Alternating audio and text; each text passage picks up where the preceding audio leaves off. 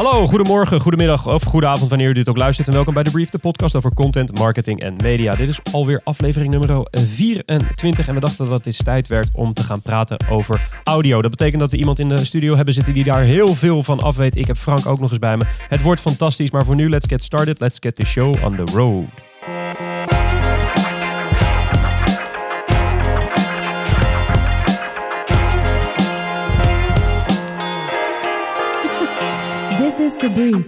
Terug in de studio aan mijn eh, linkerhand, vers van vakantie, agency lead van content marketing bureau De Agency, Frank Goren. Hoe is het? Dag Mark, het is weer lekker. Ja, heb je een goede vakantie gehad? Ik heb een heerlijke vakantie gehad. Ik heb niks gedaan behalve een heleboel mooie content zien. Oh, dan is mijn vervolg, of mijn- het mooie brugje wat je nu maakt, is dat ik aan jou ga vragen welke content dat dan was. Nou, daar had ik een beetje op gerekend. Ja, god, wat Eh, het is dan ook al aflevering 24.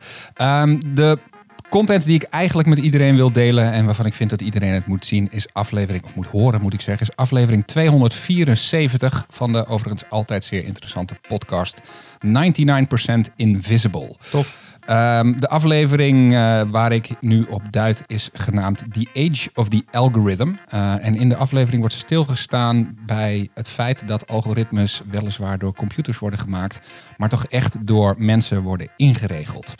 Wat zegt men in de aflevering? Men zegt dat veel marketeers en veel mensen die werken bij bedrijven waar algoritmes in plaats zijn, zich daar een beetje achter verschuilen.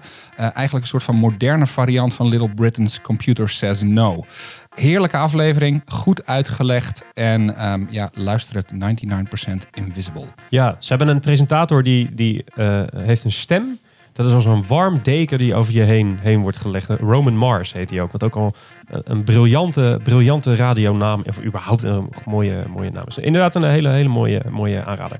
Eh, aan mijn rechterhand zit zoals altijd de gast. Die weet zoals gezegd alles van audio af. Of eigenlijk radio om precies te zijn. Zit al heel lang in het radiovak belanden. Via BNR bij 538 liep hij heel lang rond. Was daar commercieel directeur uiteindelijk. Maar inmiddels al 3,5 jaar ruim CEO bij OMS. Dus de verkooporganisatie voor eigenlijk, eh, nou, noem een radiozender. En ze doen er wat voor. 538, Radio 5, Veronica, 100% NL, Sublime FM, Slam, Sky Radio, Radio 10. Joris van der Pol.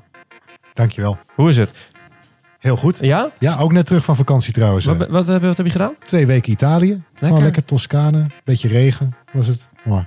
Maar ja, goed, als, ja, je zit alsnog in Italië. Ja. Of verschrikkelijk gegeten en gedronken waarschijnlijk. Het was verschrikkelijk. Ja, Ja. echt eh, pizza, pasta, eh, Oh, Italiaans spreken. Twee zoontjes Italiaans geleerd. Ciao, buongiorno. Kijk eens aan. Ja, is gelukt. Lekker man. En, en dan kom je hier en dan regent het hier ook. Dus je, je hebt een soort één lijn doorgetrokken. Maar ik zit hier bij jullie op mijn eerste werkdag. Ik wilde- Hoe fijn is dat? Ja, precies, precies. En voel je je even, even, even comfortabel in de radiostudio als dat wij deden vermoeden?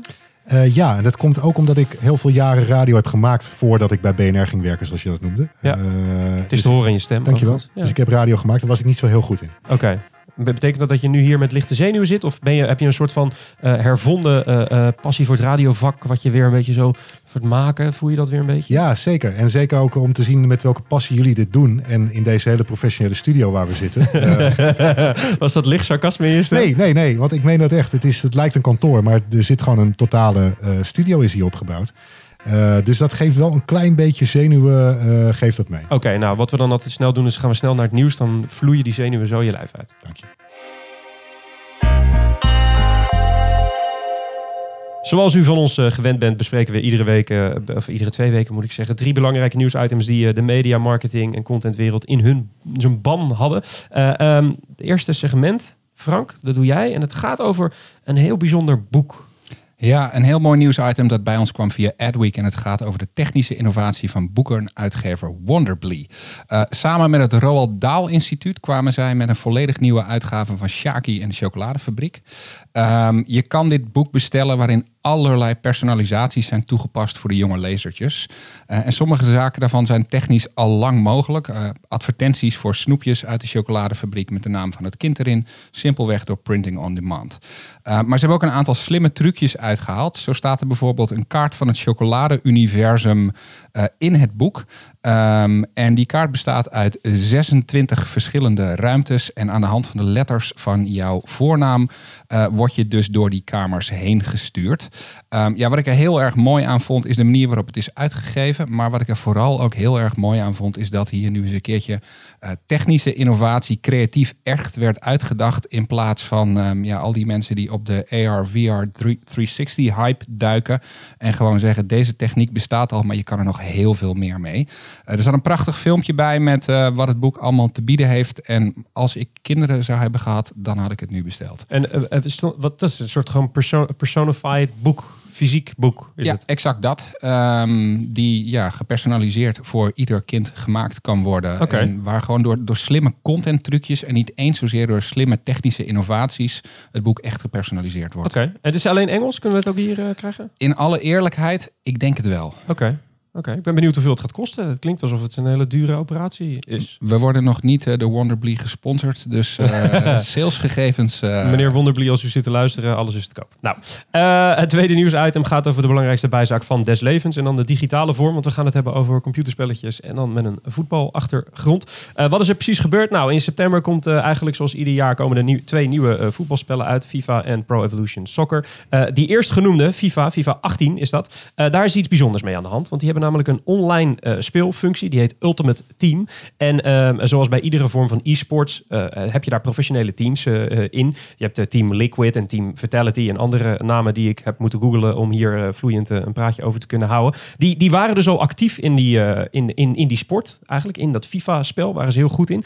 Eh, en die hebben nu eigen tenues gekregen in het spel. Dus je kan nu, als je een, eh, een speciale vervroegde versie van het spel koopt, kan je gaan spelen in die tenues. En ook die teams spelen dus in die tenues. Dat was allemaal heel bijzonder. En die teams bestaan natuurlijk in de fysieke wereld niet. Eh, dus het was heel bijzonder dat ze daar eh, nu, nu een plekje krijgen in dat, in dat bijzondere spel. Maar er stond ook iets, eh, iets anders bijzonders in dit nieuwsbericht. eh, wat trouwens er naar ons toe kwam via de Daily Mail. Ehm, dat was namelijk wat er aan de hand was met de shirtjes van AS Roma. Italiaanse, Italiaanse club. Eh, eh, ehm, die, eh, die hebben namelijk in de fysieke wereld helemaal geen shirtsponsor. Eh, dat heeft een heel mooi, stijlvol, niet door commercie eh, verpest tenue. Prachtig. Eh, alleen eh, het e-sports team van AS Roma, dat is een, een team dat gesponsord wordt door Fnatic. eh, die hebben wel een shirtsponsor in de fysieke wereld. Dus die spelers die zitten tijdens zo'n wedstrijdje, als je dat volgt, zitten ze in een Fnatic AS Roma shirt. Spelers op het veld geen shirtsponsor. Spelers in eh, moeilijke stoel achter de computer wel een shirtsponsor. En wat heeft FIFA nou gedaan? Die hebben gedacht, weet je wat we doen? We gaan die shirtsponsor van dat digitale AS Roma team, die gaan we gewoon verwerken in het spel. Dus als jij nu met AS Roma gaat, FIFA gaat spelen, dan speel je dus met een shirtsponsor, terwijl ze in de fysieke wereld geen shirtsponsor hebben. Terwijl normaal gesproken was alles exact gekopieerd van de fysieke wereld naar de digitale wereld. Dus dat vond ik heel bijzonder, Frank. Maar nou weet ik dat jij absoluut niet van voetbal houdt. en eh, niet van gaming. En niet van gaming. Dus eigenlijk is dit nieuwsbericht helemaal niet aan jou, helemaal niet aan jou toevertrouwd. Maar ik was wel bijzonder eh, of benieuwd. Eh, betekent dit dat er ineens een nieuw eh, soort van propositie voor sportclubs aan zit te komen? Dus dat je een soort gesplitte sp- sponsorpakketjes hebt. Eh, we verkopen de ene aan, aan Fnatic en de andere aan de Albert Heijn. En ons fysieke team loopt daarmee en ons digitale team loopt daarmee. Eh, dat zou zomaar kunnen. Waar ik vooral eigenlijk benieuwd naar ben, is wat is het verschil in bereik? Want je kan je afvragen of eh, die FIFA niet, ehm, die FIFA variant niet veel meer bereik oplevert dan het kijken naar AS Roma op de echte pitch. Ja. Ehm, en waar ik ook wel benieuwd naar ben, is het afbreukrisico. Want ik kan me voorstellen dat als jij een speler in je shirt hebt rondlopen die eh, gekke dingen op het veld doet. Ik kan me herinneren dat er wat Italianen zijn geweest die wat ongepaste ehm, gebaren hebben gemaakt in het verleden. Ik Ja. geloof zelfs bij Roma. Het was Lazio Roma. Maar je zit er voor een niet-voetbalkenner erg dichtbij. Kijk, ehm, dat gaat je niet gebeuren in de FIFA-variant. Ehm, het is een beetje art imitates life, maar dan omgedraaid. Ja. Ik, vind, ja, ik vond het een heel, heel, bijzonder, heel bijzonder ding. Joris, ben jij voetbalfan toevallig? Eh, nee, niet echt fan. Oké. Nee, ben, je wel, ben je wel in de buurt van Rome geweest? Op Ja, nou absoluut. En ik denk ook eh, het gaming stuk vind ik heel interessant. Eh, want dit gaat eigenlijk over in-game advertising. Precies. En super interessant. waarbij je kan afvragen waarom eigenlijk zo weinig bedrijven daar nog maar gebruik van maken. Dus ik, vind dit, ik kende dit niet, deze ontwikkeling. Ja. Maar het klinkt mega interessant. Het klinkt als een eerste stap richting inderdaad ook een, een modernisering van die advertentievormen. Dus het is alleen nog wachten totdat we de, de reclameblokken in zo'n online FIFA-spelletje programmatic in kunnen kopen. Misschien is dat weer echt een, eh, een brug te ver. Eh, eh, desalniettemin een interessante ontwikkeling. Het derde nieuwsitem van deze aflevering gaat over ijsjes. Yes, ehm, dit eh, nieuws kwam eh, via meerdere vakbladen bij ons. Wij vonden het eh, via het Australische B&T. Het gaat over Halo Top Ice Cream. Ehm, een merk waar ik zelf nog nooit van gehoord had. Maar dit Amerikaanse ijsmerk kwam met een soort van anti-commercial. Een ontzettend creepy filmpje van een oudere dame... die door een robot die zo lijkt weggelopen te zijn aan een Kubrick-film... gedwongen wordt om ijs te eten. en ze wordt gedwongen om zoveel ijs te eten... dat ze op een gegeven moment zelfs de lepel uit de hand van de robot slaat omdat ze niet meer ijs wil eten. Ehm, er worden in deze commercial eigenlijk heel wat reclamewetten gebroken om volledig in te kunnen spelen op maar één van de reclamewetten. Dat is de juiste experience in het juiste omveld bieden. Ehm, want deze commercial, die je eigenlijk gewoon bang maakt voor vanille-ijs, wordt namelijk alleen uitgezonden in bioscopen en dan ook nog eens specifiek rondom de releases van bijvoorbeeld horrorfilms zoals It. Ehm, ja, dat is onwijs mooi dat je zo specifiek voor een bepaald moment en voor een specifiek publiek een aparte commercial opneemt. En ik kan me voorstellen dat als jij zin hebt in een hele enge experience en in die enge experience, voor die enge experience, krijg jij een enge experience over ijs eten, dan denk ik dat die commercial heel erg lang blijft hangen. Uh, kijk dat filmpje, het is prachtig gemaakt en ik vind het heel erg stoer dat ze op deze manier iets produceren en ook inkopen. Ja, ben ook heel benieuwd of die ijsjes uh, ook een verkoopdeal hebben met die bioscopen. Dat zou natuurlijk dat je tijdens die trailer zit te kijken en ik, oh, ik moet nog even ijs halen en dan terug. Dan mis je het begin van de film. Nee, het, het, het is prachtig gemaakt inderdaad. Het is een beetje Stanley Kubrick meets de slotscène van de film Get Out. Wat overigens een fantastische film is, die moet je echt gaan kijken. Maar het is echt filmisch fantastisch, uh, fantastisch gemaakt. Een bioscoopwaardige, uh, bioscoopwaardige spot. Ik kreeg er ook wel een beetje trek van en ik werd er een beetje bang van. Ja, ik, uh, ze gaan mij nooit bereiken, want bij een horrorfilm en een bioscoop ga je mij niet aantreffen. Uh, dus of uh, er point of sale is, ik zal het je niet kunnen vertellen. Oké, nou goed, dan neem ik er wel eentje mee vanuit, vanuit de bioscoop. Hey, um, mocht je nou thuis zitten te luisteren en denken, ik ben benieuwd hoe dat bizarre filmpje, wat Frank toch best wel filmisch beschreef, eruit ziet. Um, we hebben iedere verwijzing die, die Frank, ik of, of Joris heeft gedaan in het nieuwsoverzicht. Daar zetten we, dat zetten we in de show notes. En die, dat, is een pagina die vind je op beenparkagent.com slash podcast. Er staan alle, um, alle verwijzingen die we hebben gedaan uh, nu en die we nog gaan doen, die staan er allemaal netjes op een rijtje uh, verzameld. Dat is inderdaad een hele lange URL, maar zoals, zoals je van ons gewend bent, staat er gewoon een, een, linkje in de beschrijving van deze aflevering. Dus dan ben je met één druk op de knop uh, richting dat hele mooie grote overzicht. dat gezegd hebbende, gaan we het nu hebben over audio, want we gaan naar het interview. Terug in de studio. We gaan het hebben over audio met Joris van der Pol, CEO van OMS, zoals, zoals gezegd wij waren heel erg benieuwd, Joris. Je zit nu al meer dan 15 jaar, volgens mij, in het radio, uh, radiovak. Klopt. Je vertelde net al eerst als maker, daarna de, de, de commerciële uh, kant op gegaan. Uh, verkoop aan, aan zowel zenderkant als, als bij OMS nu. We waren heel erg benieuwd. In die 15 jaar is er natuurlijk intens veel veranderd. digitalisering, media on demand. Wat, wat, hoe staat de markt ervoor? Hoe, hoe gaat het in Radioland? Interessante vraag, hele brede vraag ook. Ja, we uh, denken we gooien gelijk meteen in diepe, kijken ja, wat eruit komt. Ja, er komt altijd heel veel uit. Dus je moet me vooral afremmen als ik te veel. Uh, je krijgt gewoon dingen naar je hoofd gegooid. Het is geen televisie, gelukkig. Dank je. Uh, nee, het is geen televisie. En dat is misschien meteen ook wel een heel grappig punt. Het is geen televisie, dus je ziet niet wat wij hier doen. En dat betekent dat we luisteraars mee kunnen gaan nemen in, in alle werelden die wij willen creëren voor ze. En dat is meteen zeg maar hetgene wat niet veranderd is met geluid. Dat doet geluid namelijk 30 jaar, 40 jaar geleden, 50 jaar geleden. En dat doet het vandaag de dag nog steeds. Ik denk um, dat als je kijkt van wat is je, je, je vraag van wat is er veranderd, uh, dat er uh, uitermate veel is veranderd. Uh, wetgeving. Um, vroeger was radio pionieren, was een beetje spannend, een beetje illegaal ook wel, hè, piratenzenders. Nou, dat ja. is het tegenwoordig vandaag de dag allemaal niet meer. Het is allemaal gelegaliseerd. het is een professionele business geworden. Uh, er is veel competitie, uh, uh, niet alleen onder radiozenders, maar geluid in het algemeen. Wat jullie hier doen met een podcast is een competitie op de oren. dus je ziet dat markt in alle opzichten super in beweging is. Um, heel erg interessant om te volgen. En wij kijken daar vooral naar vanuit het perspectief. Um, hoe gaan we datgene wat er aan audio is in de wereld verpakken naar iets wat interessant is voor adverteerders? Dat is eigenlijk de opdracht van uh, OMS. En als je kijkt naar, naar lineaire uh, radio, hoe, wat zijn marketingdoelen die bij uitstek passen bij inzet via, via dat medium? Ja, er wordt heel vaak gedacht dat het heel actiematig is. Hè? Radio, ja.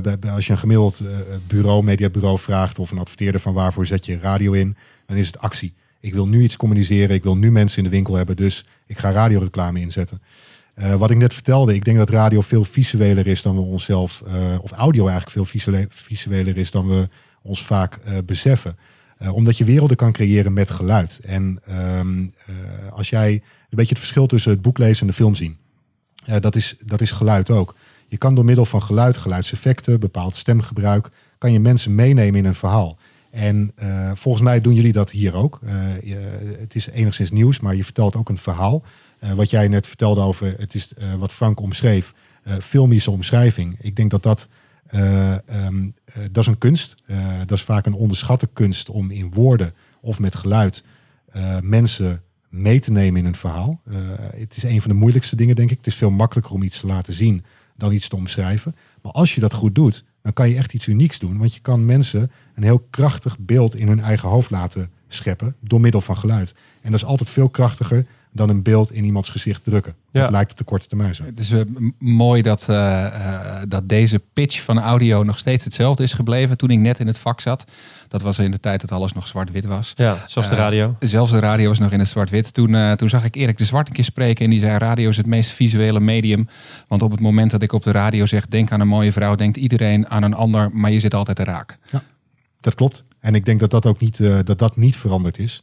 Eh, verder zie je dat de vormen waarin audio tot ons komt wel heel erg aan het veranderen is. En eh, dat vind ik eh, een super interessante ontwikkeling. Ehm, als je de impact die muziek heeft op ons leven en, ehm, eh, en ook de mogelijkheden die dat biedt voor adverteerders, dat is ons vakgebied waar we in zitten, ehm, die zijn alleen maar toegenomen. Vroeger kon ik niet adverteren in jouw cd-kast. Tegenwoordig kan dat wel. En dat heet Spotify. En driekwart van de mensen die daar gebruik van maakt, heeft een niet betaald abonnement, een freemium abonnement. Dat betekent dat je daarmee de mogelijkheden voor adverteerders om gebruik te maken van geluid als communicatiemedium eigenlijk alleen maar laat toenemen. Eh, want er is, een, er is veel meer publiek dan voorheen. Vind, vind je dat, ehm, dat adverteerders nu al optimaal gebruik maken van die vertelkracht eigenlijk van, eh, van de radio? Want ik, ik, heb, ik heb merk aan mezelf dat als ik luister naar spotreclame, dat het heel vaak wat jij zelf al zegt, het is heel actiematig. Nu kopen, je, de, je hoort de, de, de call to actions die in de briefing waren geponst richting het bureau, die hoor je werkelijk door, de, door, de, door je oortjes heen, eh, heen komen. Eh, is, er een, is er wat jou betreft een, een soort formule voor de, een goede commercial? Wat maakt een goede commercial? Nee, die, die is er niet, denk ik. Ik denk dat dat ook vaak de fout is. Hè. Er wordt vaak een, een soort lijstje gehanteerd van... eh, dit zijn de do's en don'ts met radioreclame. Vertel niet te veel boodschappen. Neem de tijd om je boodschap over te brengen, et cetera. Maar je krijgt een soort standaard checklijstje van... oh ja, als het daaraan voldoet, dan is het een goede commercial. En dat Ja. is natuurlijk niet waar. Je, heb je ooit wel eens een eh, regisseur van tv-reclame... op die manier een, een tv-commercial... Bij wasmiddelen Eh, alleen volgens bij mij. wasmiddelen misschien. ja. van creëer eerst, angst en ga dan de oplossing bieden. Ja. En, eh, natuurlijk heb je een aantal wetmatigheden dat van die boodschappen klopt. Je moet niet te veel willen vertellen. Eh, ehm, met eh, de, de, de kracht van audio, dat is misschien ook wel dan meteen een zwakte. Het zit alleen maar in je oren. Of het komt via je oren tot je. Dus dat betekent dat je heel voorzichtig moet omgaan met hoe je die oren behandelt van die luisteraars. En er wordt ontzettend veel geschreeuwd in radioreclame. Er wordt heel veel .nl gebruikt. Ik wil een beetje wegblijven van al te cynisch daarover zijn. Want ik denk dat er ook hele goede dingen eh, gemaakt worden. Daar wil ik straks nog wel een voorbeeldje van, eh, van laten Ja, horen. Ehm, maar ik geloof dat je inderdaad wat jij zegt, het storytelling, het verhaal vertellen, eh, mensen meenemen in een bepaalde wereld, dat daar nog een enorme kans ligt voor merken. Niet alleen in radioreclame, maar in het gebruik van geluid in zijn algemeenheid als bedrijf. Want ik geloof dat een gemiddelde ondernemer die een, die een bedrijf begint, die denkt na over ehm, hoe ziet mijn huismerk eh, eh, of hoe ziet mijn huisstijl eruit? Welke kleur gebruik ik? Eh, hoe moet mijn pand eruit zien? Hoe ziet de receptioniste eruit? Maar over hoe je klinkt als bedrijf, daar wordt vaak niet over nagedacht. En daarmee ehm, eh, maak je, denk ik, ehm, nou, laat je een enorme kans liggen om jezelf te onderscheiden in een enorm competitieve wereld. We worden gemiddeld met 2.500 logo's per dag of zo geconfronteerd, Ja. visueel. Ja, daar kan je dus met geluid een enorm onderscheid in, in maken. En merk, merk je dat in, in mediaplannen ook? Je, je, insinueert een beetje, als ik het verkeerd moet zeggen hoor. Je insinueert een beetje dat radio onderschat wordt hè, door, door merken, of geluid onderschat wordt. Zie je dat in, in de media inzet ook gebeuren? Is radio nog steeds, wil ik bijna zeggen, het, het ding wat er een beetje bij wordt gedaan? Nou, dat, dat, daar is niet een algemeen ding over te zeggen. Ik ben dat er niet, niet helemaal mee eens. Eh, want ik geloof dat er echt hele goede voorbeelden zijn van, eh, van hoe, dat, eh, hoe je radio ingezet kan worden. En ik denk dat je de discussie ook een niveau hoger moet trekken naar het gebruik van geluid in commerciële communicatie.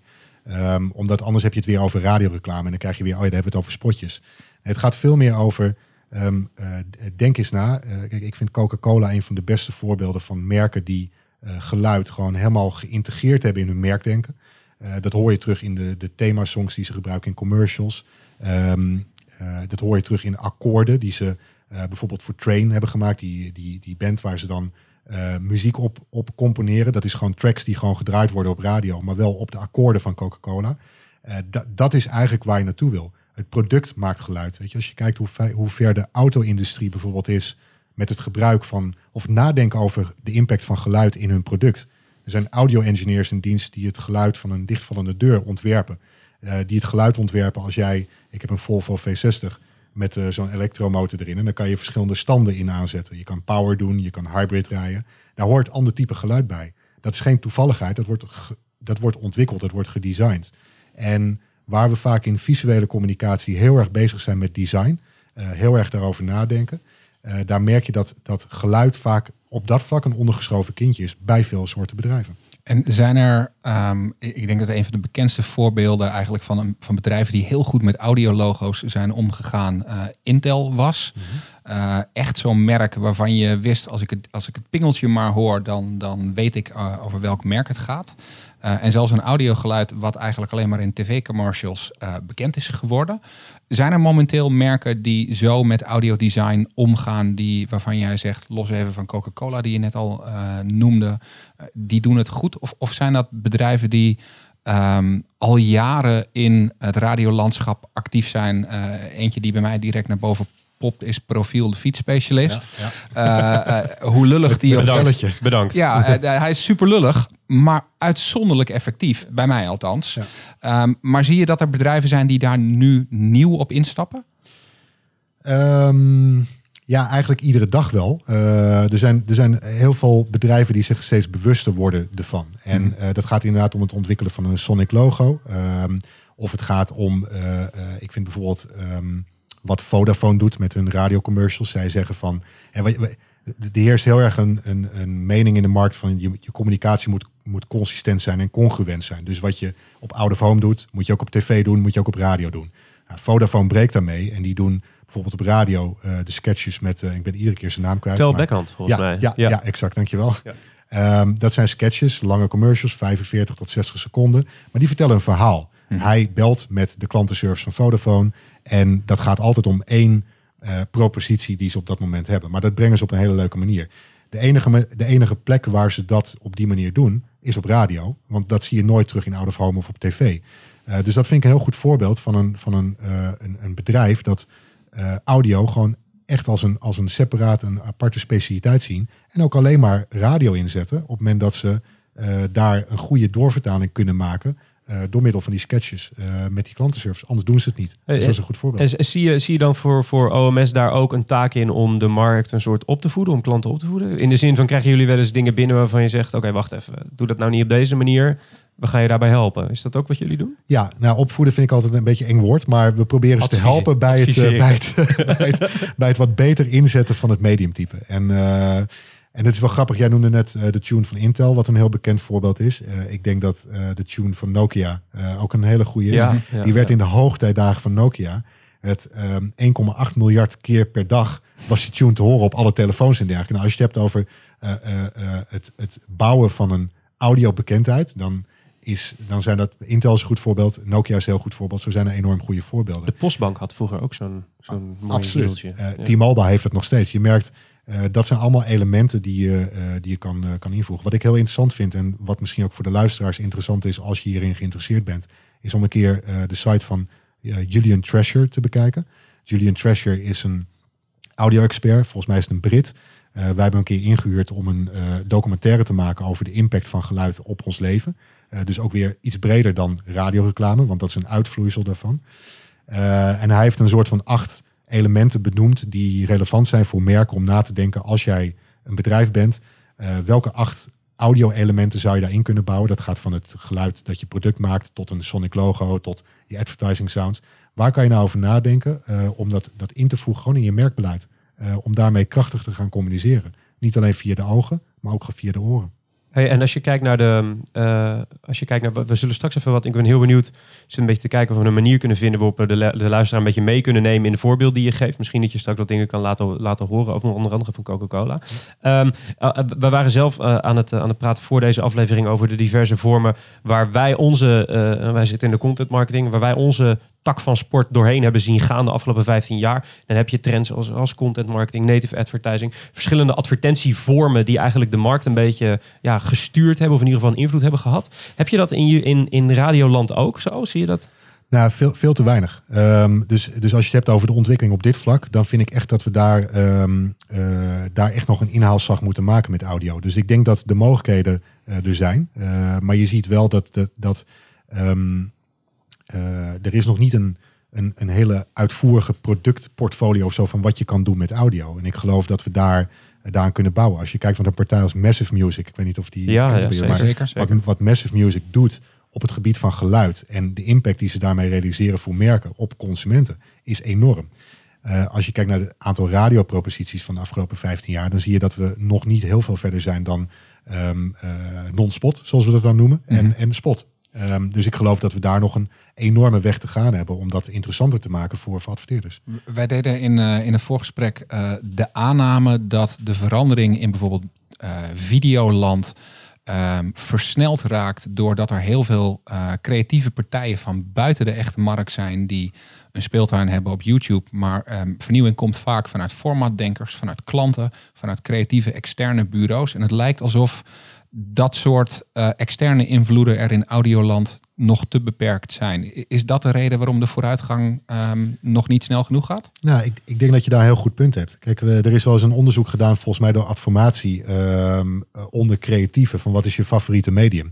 En toen gaf 2% aan, eh, dat is radio. En die andere 98% had een ander mediumtype. En ik denk dat daar wel een kern van het probleem zit. Geluid eh, is er altijd. Eh, het is een beetje de, de, de sluwe sluipmoordenaar. Het is er. Eh, we hebben het iedere dag om ons heen. Ehm, maar we realiseren ons niet altijd wat de impact daarvan is. En daarmee lijkt het een wat oninteressanter kanaal.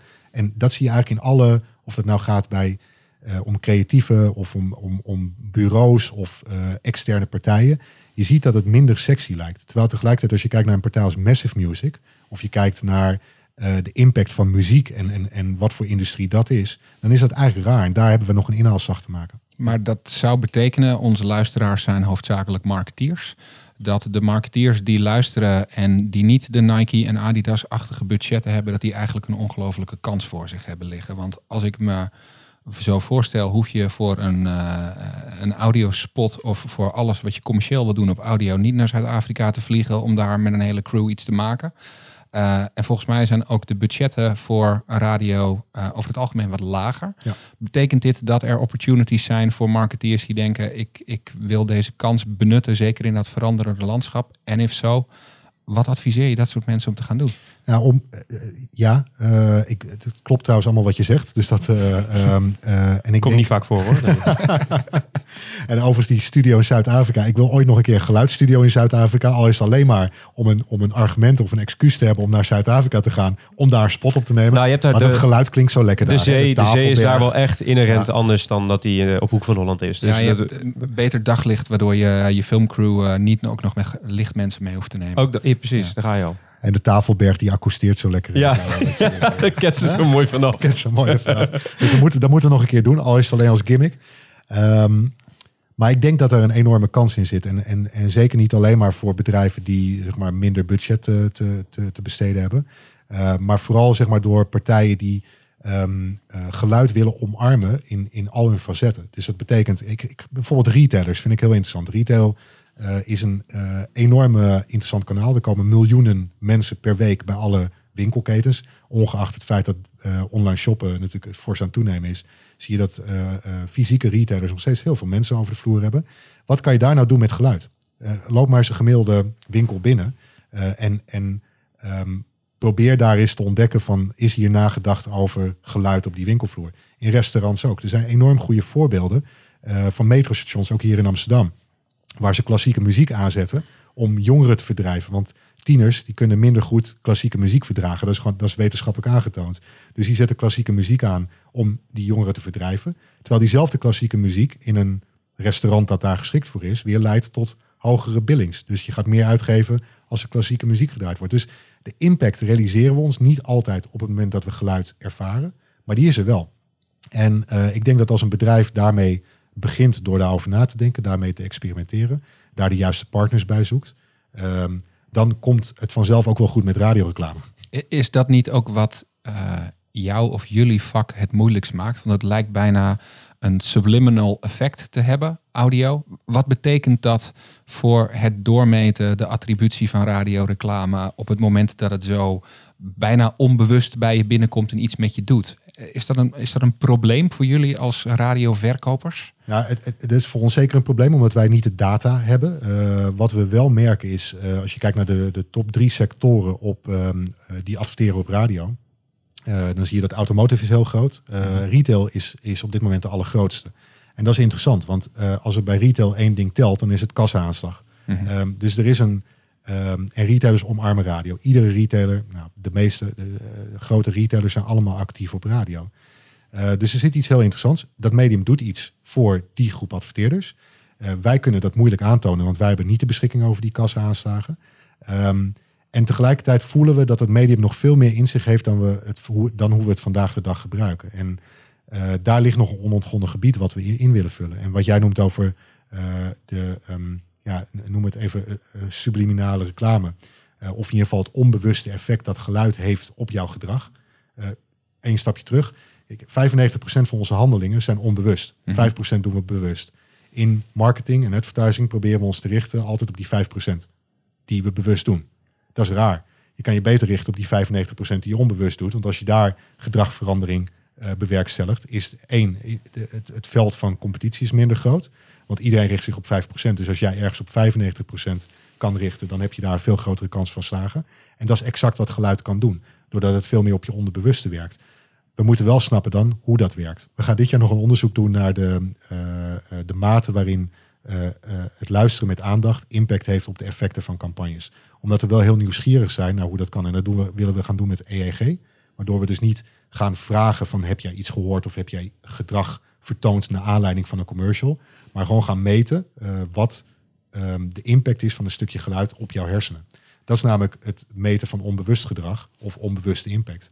En dat is waar we ons meer in willen gaan verdiepen de komende periode. En dan, dan zit je in de hoek van, van, van neuromarketing eigenlijk eh, in je afrekenmodel. Eh, is het probleem dan niet dat je één case study hebt, maar dat de gemiddelde marketeer toch gewoon wil rapporteren aan zijn CMO met dit zijn de metrics die ik zelf gehaald heb? Ja, daar heb je absoluut gelijk in. Dus het is, het is meer een studie om aan te zetten, eh, om, om dus zeg maar de gedachte aan te zetten over kan het ook anders, eh, dan dat het echt een dataprobleem gaat oplossen. Helder. Eh, wat we wel op het gebied van data ehm, eh, op dit moment aan het doen zijn. En ik wil niet al te veel praten over ons bedrijf en wat we. Maar Ja, eh, ik denk dat iets, iets is wel relevant ervan. Met OMS hebben we een nieuw label gelanceerd in april. Dat heet OMX. Daarmee verpakken we eigenlijk alle digitale audio die er is, zoveel mogelijk, naar, ehm, naar een advertising propositie. En wat we daarmee eh, wel kunnen doen, is wat we in het analoge domein niet kunnen doen. Dat is namelijk meten. Dus we kunnen trackers meesturen. We kunnen kijken wat eh, de customer journey is aan de hand van het beluisteren van een commercial, et cetera, et cetera.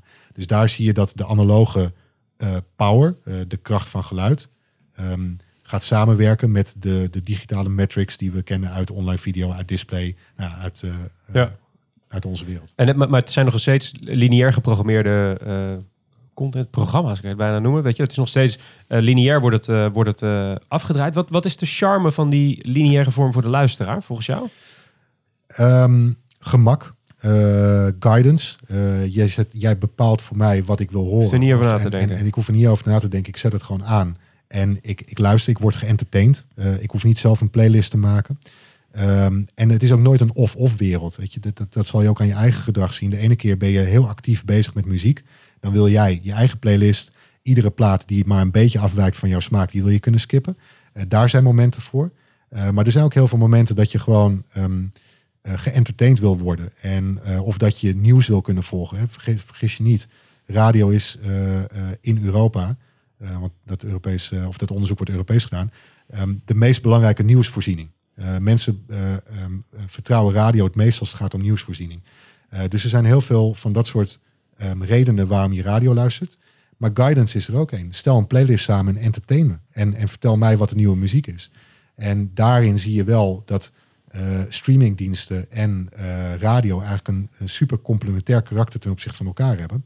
En volgens mij moet je daar als adverteerder gebruik van willen maken door die twee eh, verschillende kanalen, die op verschillende manieren geconsumeerd worden, ehm, ook op verschillende manieren in te zetten, maar wel beide onderdeel te maken van je strategie. En denk je dat die, eh, dat klinkt een beetje, dat, dat een, een zender zelf minder belangrijk zou kunnen worden? Ik, ik zie me een situatie voor me waarin je straks gewoon een, een radiozender hebt die volledig door een algoritme is samengesteld, zodat ik altijd krijg eh, wat ongeveer op mij af is gestemd. Snap je wat ik bedoel? Ja, Bij- 100%. Bij Spotify heb je natuurlijk die, die algoritmische eh, eh, playlists al. Hè, die aan de, op basis van jouw luistergedrag de- weten op welke BPM of welke baslijn je lekker vindt, vindt klinken.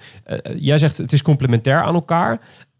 Maar denk je niet dat als die, alg- die algoritmes doorevolueren richting ehm, eh, het, een pers- gepersonificeerde pro- radioprogrammering bijna. Dus dat ik straks een catalogus met, met eh, eh, presentator, pre- eh, programma's met presentatoren voor mijn neus gesnuffeld krijg, gebaseerd op mijn voorkeuren. Denk je dat dat een soort van modulair radioprogramma gaat worden dan uiteindelijk? Ik denk dat je eh, op heel korte termijn hybride modellen gaat krijgen. Ja. Eh, waarbij je eh, de, de, de beste fragmenten van Evers of zeg maar zijn nieuws van de ochtend. Waarom, waarom zet je 's morgens Evers aan? Dat is ook omdat je, je wil de gesprekken horen die hij heeft eh, ehm, eh, met Niels. Eh, je wil eh, het, het nieuws van Henk Blok horen. Eh, maar je wil, ook de, je wil ook de muziek horen. En misschien is die muziek wel de eigen muziek die je wil horen. Dus je zal hybride vormen gaan krijgen, denk ik. Ja. Op niet al te lange termijn. Eh, eh, absoluut. Ja. Eh, ik denk het voorbeeld wat jij noemt. Spotify heeft algoritmes. Ik denk dat Pandora daar nog een paar stappen verder in is. Maar niet verkrijgbaar in, in, in Europa. Maar Pandora is echt heel groot in de VS. En dat is eigenlijk de, wat ik beschouw als de vorm die echt tussen live radio en Spotify in zit. Die, hebben, ehm, eh, die benaderen ook die streamingdienst veel meer als een radiozender. Waarop ze radio op jouw maat maken. eh, in plaats van we zijn een streamingdienst. Precies. Heel interessant. En, de- en, en zie je ook al bewegingen in de Nederlandse markt bij de grote zenders eh, die zich daar al een beetje op aan het voorbereiden zijn? Ja, Talpa Radio heeft onlangs Duke gelanceerd samen met Mediamarkt. met, ja, ja, ja. dat is nu, ehm, het wordt nu vooral gezien als, ehm, eh, als, als concurrent van Spotify eigenlijk, als, als streamingdienst. Eh, ik denk dat Duke veel meer in zich heeft naar de toekomst toe. En dat het nu vooral zeg maar, nog een equivalent is van, eh, van, eh, van Spotify.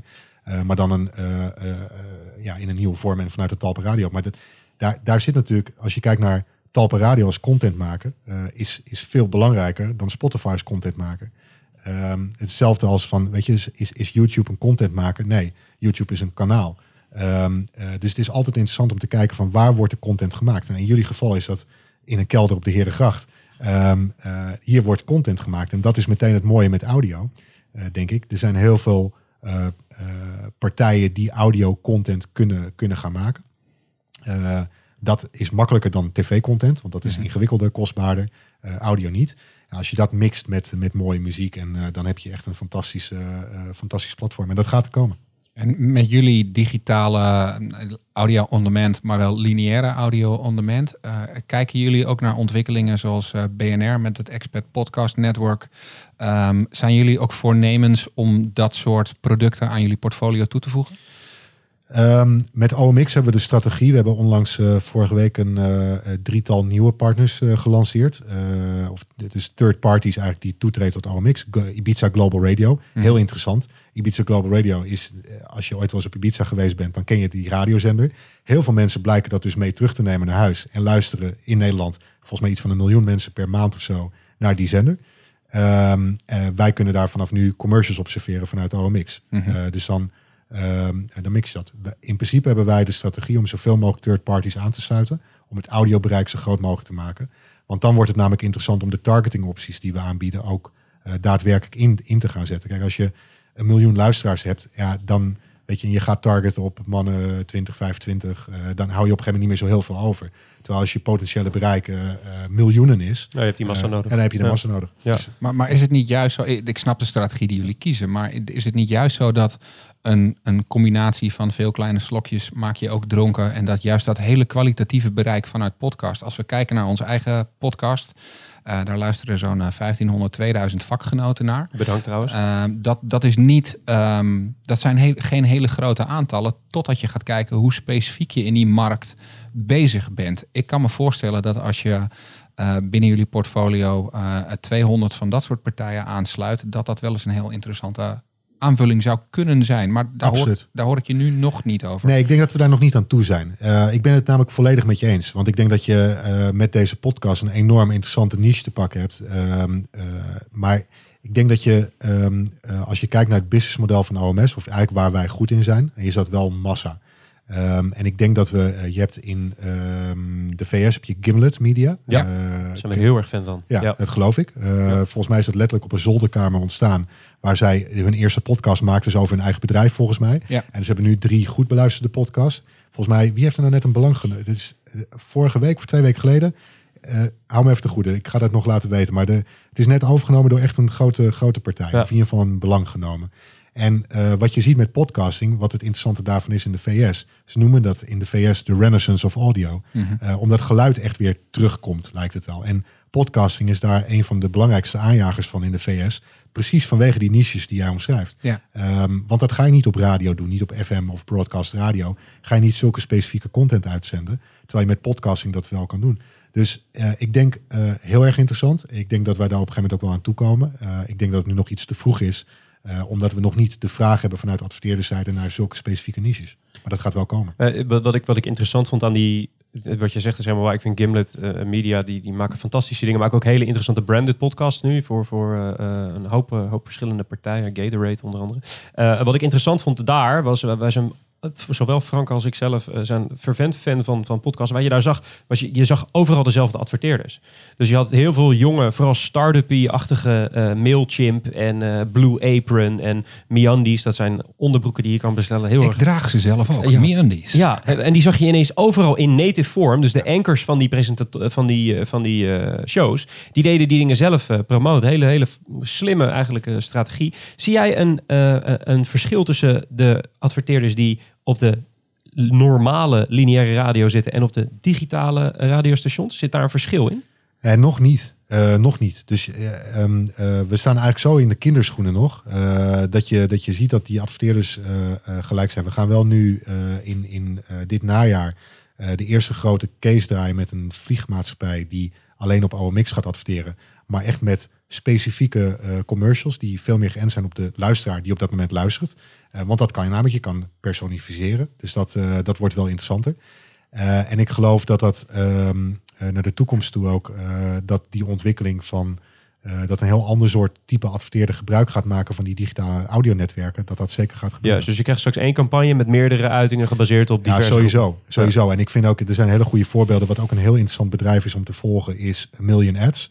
Eh bedrijf uit de UK, heel klein, vier man. Ehm, technisch bedrijf. Eh, wat zij doen is eigenlijk gewoon eh, een stukje software bouwen in de luister, de streamingtechnologie. eh, waarmee je ehm, eh, in het moment commercials kan samenstellen. En ze hebben een voorbeeld van Starbucks, wat een heel goed voorbeeld is. Ehm, daarin doen ze op basis van weertype, op basis van de regio waar je rijdt of waar je bent, op basis van eh, jouw muziekvoorkeuren en, en nog, een, eh, nog een variabele, stellen ze in het moment een commercial samen die zegt van, hey Frank, het is nu, eh, je bent in Amsterdam, even plat gezegd hoor, je bent in Amsterdam, de zon schijnt, je hebt vast trek in een heerlijke verkoelende frappuccino of weet ik veel hoe die dingen heten. Ehm, eh, dat, dat is interessant. Dat kan met audio al. En dan komt in een, een keer dat productiestuk ook om de hoek kijken. Het is niet zo heel duur om 15 variabelen in een radiocommercial te stoppen. Dat kan je vrij makkelijk produceren. Dus je maakt veel sneller hele relevante eh, reclame voor die groep luisteraars. En, en wordt het, ehm, het lijkt of mijn persoonlijke ervaring is dat de tendens in vooral de podcast commercials, dat het ook allemaal wat authentieker is. Dus het eh, eh, koop nu dit. Eh, zul je een podcast nooit horen, want je zou in dit geval mij horen zeggen: joh, ik zit hier en ik heb me undies aan. Eh, ik kan je dat sterk aanbevelen om dat te doen. Op het moment dat je daarnaar, eh, eh, ik draag overigens, overigens geen me undies. Je hebt Ehm, een broek aan in de studio. Nee, Dus- überhaupt niet. We zijn heel blij dat dit audio is. Ehm, maar ik, voor mijzelf betekende dat dat toen ik eenmaal gewend was aan die meer native vorm van advertising in podcast, dat ik eigenlijk een soort van filter, een weerstand had gekregen tegen audioreclames, jingles, eh, de, de overdreven vorm van, eh, van audio maken die nu nog een soort van de, de standaard is op radio, eh, die in podcast vernieuwd is. Ik ben heel benieuwd naar hoe verandert dat voor jullie creatie? Eh, wordt het conversationeler? Eh, moet je nieuwe mensen aannemen om op een andere manier, eh, op een authentiekere manier misschien wel, ehm, ehm, ja, zowel content als commercials te maken? Ehm, en, en kunnen mensen daar voldoende in meegaan die eigenlijk uit die oude, prachtige, fantastische radiowereld komen? Koop nu. Ik, ik wil daar heel graag twee dingen over zeggen. Eén is, ik denk dat we inderdaad bedrijven, maar ook onszelf moeten, moeten helpen door betere creatie in, in audio te maken. Ehm, eh, we zijn daarvoor een samenwerking gestart met een van de beste productiehuizen in, in Nederland, vind ik, eh, Top Format. Die samenwerking heet OMS Studio, zodat we zelf ook een outlet hebben waarbinnen we kunnen produceren. Maar niet alleen maar spotjes maken, maar vooral zeg maar, gaan experimenteren met, met audio en, en betere dingen maken. Het tweede is heel interessant wat je zegt over eigenlijk het, het authentiek. Ik, niks zou zo authentiek zijn als dat Edwin Evers in zijn ochtendshow ehm, in één keer eh, een heel, over een heel logisch product gaat praten. Zoals bijvoorbeeld koffie. Dat hij zulke lekkere Nespresso heeft staan in zijn studio, dat hij daar iedere dag zo van geniet. Dit is in de VS heel gebruikelijk, in Mhm. Nederland niet. En het gaat ook nooit gebeuren, want de mediawet verbiedt dat. Ehm, dus wij zijn het in Nederland niet gewend om op die manier met, met audioreclame om te gaan. Ehm, podcasting, of eigenlijk alle vormen van digitale audio, eh, bieden daar wel de mogelijkheid voor. Het is er nu nog niet, eh, of in ieder geval misschien op een hele kleine schaal, maar het gaat zeker, zeker gebeuren. Ehm, want je krijgt eh, op, een, op een veel ehm, ja, natuurlijkere manier eigenlijk eh, eh, boodschappen tot je. Dus ik geloof zeker dat dat gaat gebeuren.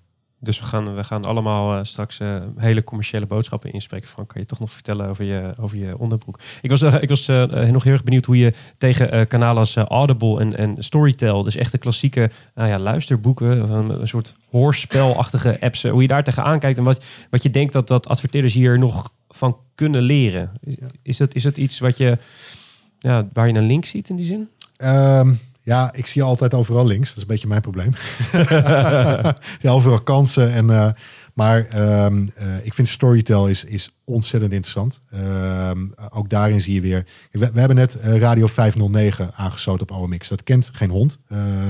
Maar er is een bepaalde groep mensen die daar wel heel erg in geïnteresseerd Wat doen is. ze? Dat zijn, ze doen radio maken door en voor, voor en door blinden en slechtzienden. En de grap is, eh, dat is een groep mensen voor wie geluid nog belangrijker is. En zich daar ook veel bewuster van zijn. Want zij leven veel meer op geluid dan op eh, eh, visuele aspecten, uiteraard. Ehm, en ik vind het, het sowieso een hele mooie partij om te kunnen vertegenwoordigen. Ehm, en het, het is interessant omdat je, ehm, eh, als je het hebt over storytel of over het, het luisteren, je, je, gaat, je gaat anders ervaren hoe, je, eh, hoe, hoe belangrijk geluid in je leven is als je niet kan zien. En dat doet Storytel eigenlijk ook om boeken. Je kan een boek lezen, je kan een boek kijken als er een film van is, eh, of je kan een boek luisteren. Het zijn drie verschillende manieren. Ehm, maar ik denk dat Storytel eh, het ook nog eens door hele goede sprekers laat inspreken, waardoor je ook echt de beleving eh, van, van zo'n boek meekrijgt. Ja. En, en- hoe denk je dat we dat zijn kwijtgeraakt? Want als je een communicatie- of psychologieopleiding doet, dan word je altijd eh, kapot gegooid met het War of the Worlds scenario waarin heel Amerika dacht dat de wereld verging. Eh, super impactvol. En is tv de reden geweest dat wij deze kansen eigenlijk links hebben laten liggen?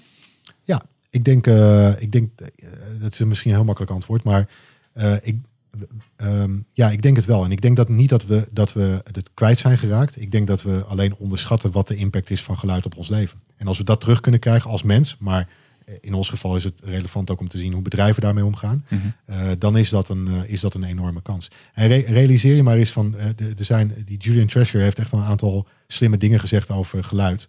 en over de verschillende rollen die het heeft in je leven. Ehm, eh, cognitief, psychologisch, fysiek. maar ook de impact die het heeft op gedrag. Je kan, ehm, eh, je, je, moet, eh, je, moet, je moet voor de grap is zeg maar een, een dag gaan ervaren. eh, dus even bewust gaan raken van al het geluid dat om je, om je heen is. En de impact die dat heeft. En dan ga je voor jezelf al ervaren. En dan merk je dat je niet kwijt bent. Alleen, er zijn zoveel dingen die veel meer aandacht van je hersencapaciteit vragen. Dat het lijkt alsof het minder belangrijk is. Maar dat is het niet. Het eerste waar jij wakker van wordt 's morgens, is waarschijnlijk de wekker van je telefoon.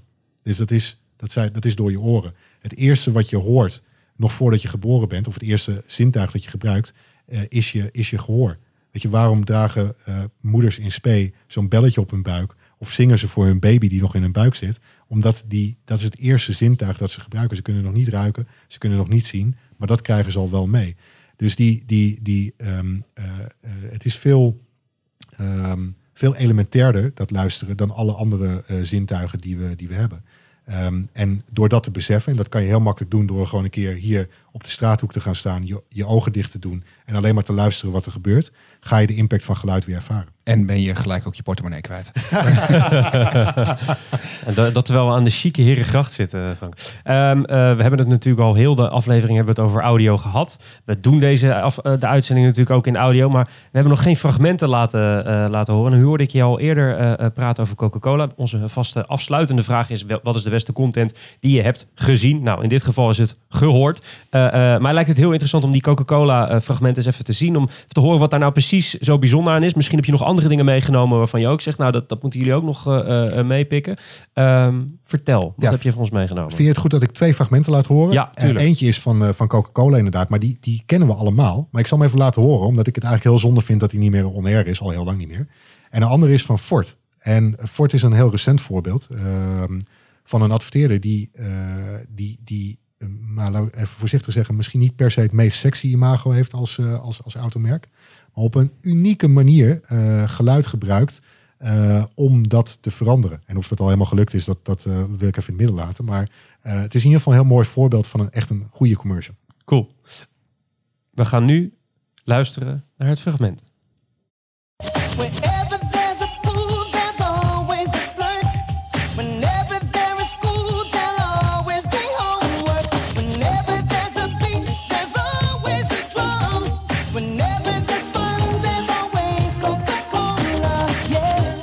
Ik, ik, ik, weet, ik weet niet eens of het uit, eh, in mijn jeugd is uitgebracht. Maar ik word meteen teruggeslingerd naar een, een, een jeugdscène... waarin ik in een, eh, in een zwembroekje door een, eh, eh, over een strand heen aan het rennen ben. Eh, ik, ik, geen, uit welk jaar komt dit? Ja, ik, dat durf ik je ook geen eens te zeggen. Maar, Maar, het voelt heel Nou, eh, ik- ik- jeugdig. ja, dat is het. Eh, je wordt er vrolijk van. En ik vind het typerend. Kijk, Coca-Cola heeft veel meer goede dingen gedaan op het gebied van geluid. Maar ik, ik, eh, ik vind dit ehm, in ieder geval allesomvattend eigenlijk voor wat ze doen op het gebied van geluid.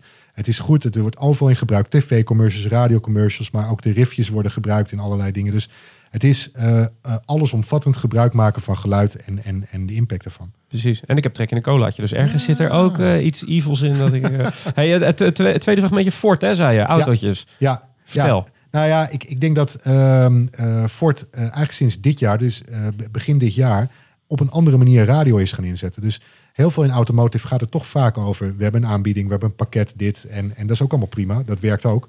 Eh, maar Ford deed in één keer heel wat anders. Die wil ik even laten horen. Komt-ie. Na jaren van werk trakteerde Matthias zichzelf op champagne. Het was gelukt. Een auto ontwikkelen die echt in alles nieuw is. Van koplamp tot kofferklepknopje. Hij had aan ieder detail gedacht en daar de details weer van. Zelf voldaan genoot hij van zijn bubbels, tot zijn vrouw achterloos vroeg... Zeg, hoe heet dat nieuwe model van jou eigenlijk? De nieuwe Ford Fiesta. Aan alles gedacht, behalve een nieuwe naam. Nu met een introductieprijs vanaf 239 euro via Ford Private Lease. Dit klinkt als een hele bekende stem. eh. Frank, jij weet wie, van wie dit is, want jij zat net met je handen omhoog. Ja, volgens mij eh, is eh, dit de non-Hibbum variant van het Hibbum Sound De System. Hibbum, Hibbum Sound System. Ik vind de kopie heel geestig. Normaal vind ik de kopie bij eh, radio eh, reclame soms echt tenenkrommend, maar dit is best wel grappig. Ja, dit is best wel grappig. Ja. En het is in ieder geval heel onderscheidend. Eh, en ik denk op een. eh, ik, ik vind hem in ieder geval heel visueel. En wat ik daarmee bedoel is van. Je, je, je, je, ik zie voor me dat die vent in die fabriek bezig is. En, en dat hij thuis komt bij zijn vrouw en een champagne. En je, je, je ziet het voor je. Ja, Eh, ja. En het, het, is, het is heel onderscheidend. En je kan inderdaad het blijven doen op dezelfde manier. Van we gaan een pakketje aanbieden. En dat doen ze uiteindelijk ook nog. Hè? Er zit ook gewoon een lease aanbieding in. Maar de focus van de commercial is wel op het. we hebben een nieuwe Fiesta. Ik heb nog één, eh, brekend met de traditie van onze laatste vraag over wat is de beste content, want die hebben we nu al van je gehoord. Ik heb nog één vraag die mij persoonlijk heel erg bezighoudt en lichtelijk frustreert. Wat is het dat op dit moment iedereen Dirk Zelenberg in zijn commercials gebruikt? Die kan ik niet beantwoorden. Ik heb, ik heb daar. Ik geloof dat ik reclameblokken voorbij heb horen komen de keren dat ik nog eh, naar eh, radio luister, waarin vier verschillende partijen achter elkaar met de bijzondere stem van Dirk Zelenberg bezig waren. Ik was heel erg benieuwd waar die trend in ene vandaan komt. Ja, soms is het heel simpel. Ik heb geen idee hoe die verder in zijn opdrachten zit. Maar soms is het gewoon zo simpel als dat. Heel goed Er zijn, management. eh, heel goed management en, eh, en, en misschien wat tijd over. Ik, eh, ik weet het niet. Het was mij niet opgevallen trouwens. nog, Maar, eh, Nou, met, met dit eh, bijzondere mysterie eh, sluiten, we, sluiten we het interview van deze aflevering eh, sluiten af. Joris, hartstikke bedankt voor je komst naar onze bescheiden, edoch professioneel ingerichte studio. ja, wees er trots op. Ik eh, heb ervan genoten. Dankjewel. Nou, kom, kom, snel, eh, kom snel weer een keertje terug. Ehm, dat betekent dat we bij het allerlaatste segment van deze show zijn aangekomen. Dat is de slow in, maar eerst even dit. Deze podcast is een initiatief van Wayne Parker Kent. En bij Wayne Parker Kent zijn we altijd op zoek naar talenten die ons kunnen versterken. De openstaande vacature van deze week is Account Executive. Kijk voor alle vacatures op wayneparkerkent.com slash jobs of klik op het linkje in de show notes van deze aflevering. Ja, zoals gezegd, de Slow In, de enige rubriek eh, die we eigenlijk hebben in de brief. We houden het graag simpel. In de Slow In wordt een, eh, een entiteit, een persoon, een merk eh, die het de afgelopen twee weken goed heeft gedaan, in het zonnetje gezet. En Frank houdt altijd, ja, die houdt wat, wat hij gaat zeggen altijd een soort, staatsgeheim. Dus ik heb nooit enig idee. Dus het kan van alles worden, heel goed, heel slecht. Je gaat meemaken, Frank. Ja, vergeef me de eentonigheid van vandaag, maar ik kan het niet laten de slow in ook uit te delen aan een van de beste voorbeelden van audio on demand. En ik ga het mezelf deze aflevering een beetje makkelijk maken. Ik had tenslotte vakantie de afgelopen week. Want als ik de naam van de podcast deel die de slow in gaat krijgen, dan laait heel Wayne Parker Kent op. En in het bijzonder uw host en fanboy Mark Schoners. De slow in gaat naar The Daily van de New York Times. Ja. Ehm, daar komen Klopt. we dadelijk heel erg op terug bij Mark. Eh The Daily, een korte talkshow rond de 20 minuten, waarin iedere werkdag verdieping wordt gebracht bij een dominant onderwerp uit het nieuws. Het heeft New York Times kwaliteit, is verhelderend, informeel en heel erg prettig om naar te luisteren. Eh, ik zie het als een soort van audiovariant van Nieuwsuur. Eh, ik deed wat onderzoek en wat blijkt, New York Times is pas op 1 februari dit jaar gestart met de show. Omdat men vond dat met de nieuwe president er wel wat meer uit te leggen viel. En dat doen ze bijzonder goed. Ehm, het is heel mooi om te zien hoe goed een instituut als de New York Times zo goed heeft ingetapt op wat je kan met audio on demand. En het is vooral knap om te zien hoe snel deze podcast groeit. Het is echt een voorbeeld voor iedere nieuwsmaker. En voor luisteraars, als je nou een keer bij de ochtendkoffie net even wat meer diepgang wil in gesprek dan de bekende nu.nl quotes, dit is echt een heerlijke bron. Probeer dat alleen niet bij ons bij Wayne Parker Kent eh, hiermee de wijsneus uit te hangen. Want met jou heeft de rest van het kantoor de quotes ook al gehoord. Ehm, Mark, jij bent groot fan en gewezen journalist. Heb jij nog wat toe te voegen over de slow-in voor The Daily? Eh, wat ik heel goed vind is dat ze gewoon eigenlijk... De, de show zit als volgt in elkaar. Je hebt een presentator met een hele moeilijke eh, eh, naam. En die interviewt eigenlijk gewoon redacteuren van de krant. En die interviewt hij over de stukken die die personen al gemaakt hebben. Dat is vaak, vaak de opzet. Heel af en toe heeft hij zelf geïnterviewd. Maar in eigenlijk vier van de vijf afleveringen gaan op die manier. Dus eigenlijk her- herpakken ze, herverpakken ze de content die ze al gemaakt hebben. En lanceren ze die ook nog eens naar een doelgroep die waarschijnlijk geen krantenabonnement heeft. Dus dat ik, ik vind het echt een, eh, een verdomd goed, eh, een, een sterk staaltje ehm, eh, audio on demand. En een van de weinige dingen die Trump voor mooi, moois de, de wereld heeft gebracht eigenlijk. Er zijn overigens een hele hoop goede nieuws eh, podcasts die begin dit jaar zijn begonnen. The Weeds is een hele goede Worldly van allebei van Fox. Maar de Daily is, is ab- absoluut de koploper. Dus absolute slow in keer 2. Fantastisch, fantastisch voorbeeld. Hey Frank, hartstikke bedankt voor je komst naar de studio. Zoals altijd, graag gedaan. Kom je, kom je snel weer langs? Of twee weekjes of zo? Ik denk het wel en zoals altijd, ik zie je morgenochtend. Gezellig. Nou, dat betekent dat we aan het einde zijn gekomen van deze aflevering van The Brief. Zoals iedere aflevering wordt ook deze aflevering gemaakt door de agency. Dat is het content marketingbureau van Wayne Parker Kent. Vond je deze aflevering nou interessant? Vergeet dan niet om je te abonneren. En iedereen waarvan je denkt, die vindt dit ook leuk, stuur het eventjes door. Dat, eh, dat levert ons alleen maar meer luisteraars en dus meer lol op. Eh, dan bedanken we onze mediapartners Adformatie en BNR. Productie is zoals iedere aflevering in de handen van de onvolprezen Kevin Eiken. Die heeft geen microfoon, maar die gaat wel wat zeggen. De redactie wordt gedaan eh, zoals eh, iedere aflevering vanaf nu door Sven Alakopsa. Wat een achternaam. Heeft geen microfoon, gaat wel wat zeggen.